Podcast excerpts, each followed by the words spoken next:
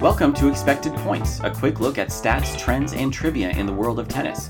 My name is Jeff Sackmann from tennisabstract.com, and it is Friday, March 19th. Each day, I select three numbers to highlight the latest news in the sport, and today, those numbers are 119, 28, and 7. The first number is 119 kilometers per hour, roughly 74 miles per hour, and the speed of a Margarita Gasparyan one handed backhand return winner yesterday. Gasparyan's one hander isn't known for his gracefulness, but it got the job done against Katerina Siniakova. Of the four singles matches in St. Petersburg, Gasparyan was the only straight set winner, while the other three all went to third set tiebreaks and lasted at least 2 hours and 50 minutes apiece. Gasparyan is one of the few remaining WTA representatives of the once mighty one handed backhand. The effectively retired Carla Suarez Navarro is the only one one hander in the top 100. That will change on Monday, though, as Gasparyan's upset of Ekaterina Alexandrova today pushed her back into double digits. Even better, Viktorija Golubic reached the quarterfinal round in Monterrey to make it three. Justine Henin and Amelie Mauresmo they are not, and it's hardly a dent in the hegemony of the double fisters, but it is a start. Our second number is 28. Denis Shapovalov's service hold streak through three matches in Dubai this week.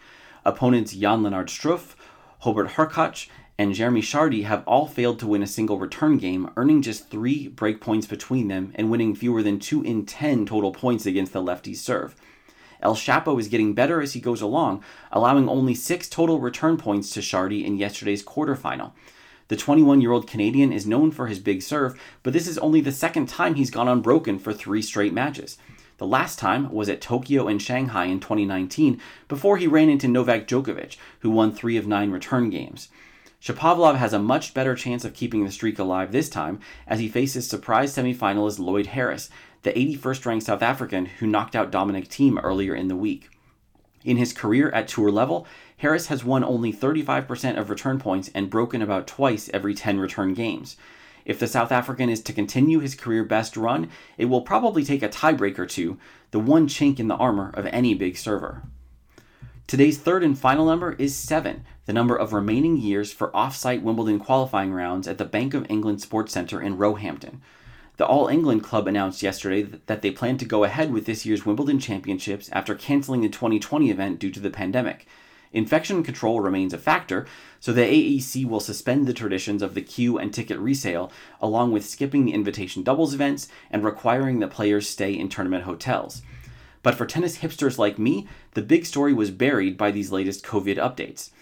Wimbledon is physically expanding after buying the nearby Wimbledon Park Golf Club and will eventually be able to host qualifying rounds on site without compromising the quality of the grass courts used for the main event. We finally have some idea of the timetable, as the switch is expected by 2028. That gives players and fans seven more opportunities to partake in a tradition that already dates back nearly a century at a no frills site that harkens back to a simpler time when tennis tournaments had not much food, not many chairs, and acres and acres of grass. That's it for today's episode of Expected Points. For longer form tennis talk, check out the Tennis Abstract podcast, which released one episode on Wednesday and another one coming out today. Please let me know what you think about the show on Twitter at Tennis Abstract and help others find the show by leaving a review on iTunes. You can subscribe on iTunes, Spotify, and Stitcher, and you can always find the latest episode at tennisabstract.com. Thanks for listening.